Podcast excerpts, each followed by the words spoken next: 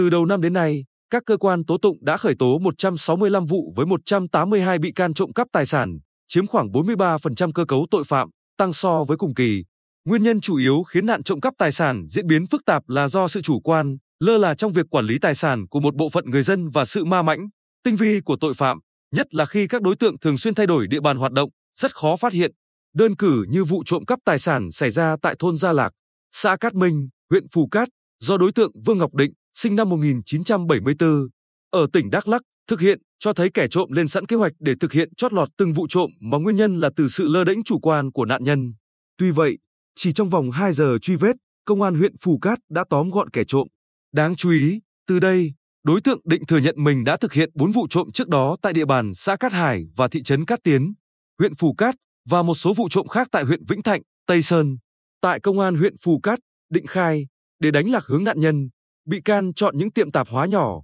ít người, vào giả vờ mua rau, mua nước rồi tranh thủ quan sát xem điện thoại, tiền để ở đâu thì nhanh tay lấy. Địa bàn hoạt động phải thay đổi để ít bị để ý và quen mặt.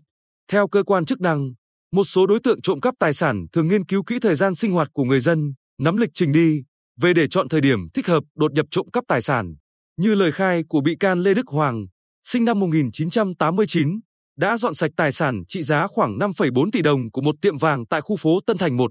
phường Tam Quan Bắc thị xã Hoài Nhơn. Do thường qua lại tiệm vàng này và nhận thấy cửa nẻo nơi đây hết sức sơ sài, không có bảo vệ, thuận tiện cho việc đột nhập. Hay như lời khai của bị can Nguyễn Kim Trung, sinh năm 1998, ở phường Bùi Thị Xuân thành phố Quy Nhơn,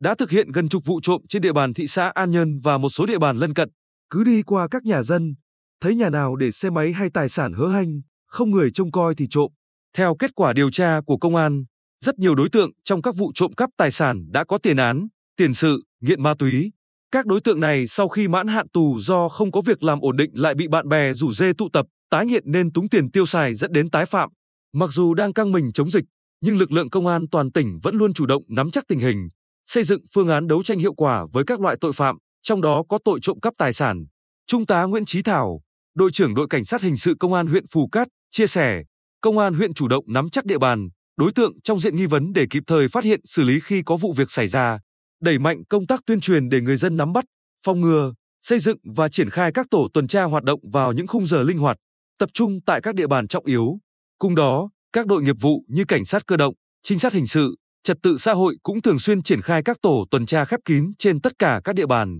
nhất là những khu vực phức tạp về an ninh trật tự, đã kịp thời phát hiện, xử lý nhiều vụ vi phạm pháp luật, trong đó có các vụ trộm cắp tài sản. Như mới đây, trong quá trình tuần tra đêm tại khu vực chợ thuộc phường Nhân Phú thành phố Quy Nhơn, tổ tuần tra phòng cảnh sát cơ động công an tỉnh phát hiện hai đối tượng khả nghi đột nhập vào nhà dân đang xây dựng để trộm cắp và đã nhanh chóng bắt gọn. Thượng tá Phạm Văn Khánh, trưởng phòng cảnh sát cơ động công an tỉnh, cho biết, ngoài việc phối hợp với các đơn vị nghiệp vụ thực hiện các nhiệm vụ đảm bảo an ninh trật tự và trật tự an toàn giao thông,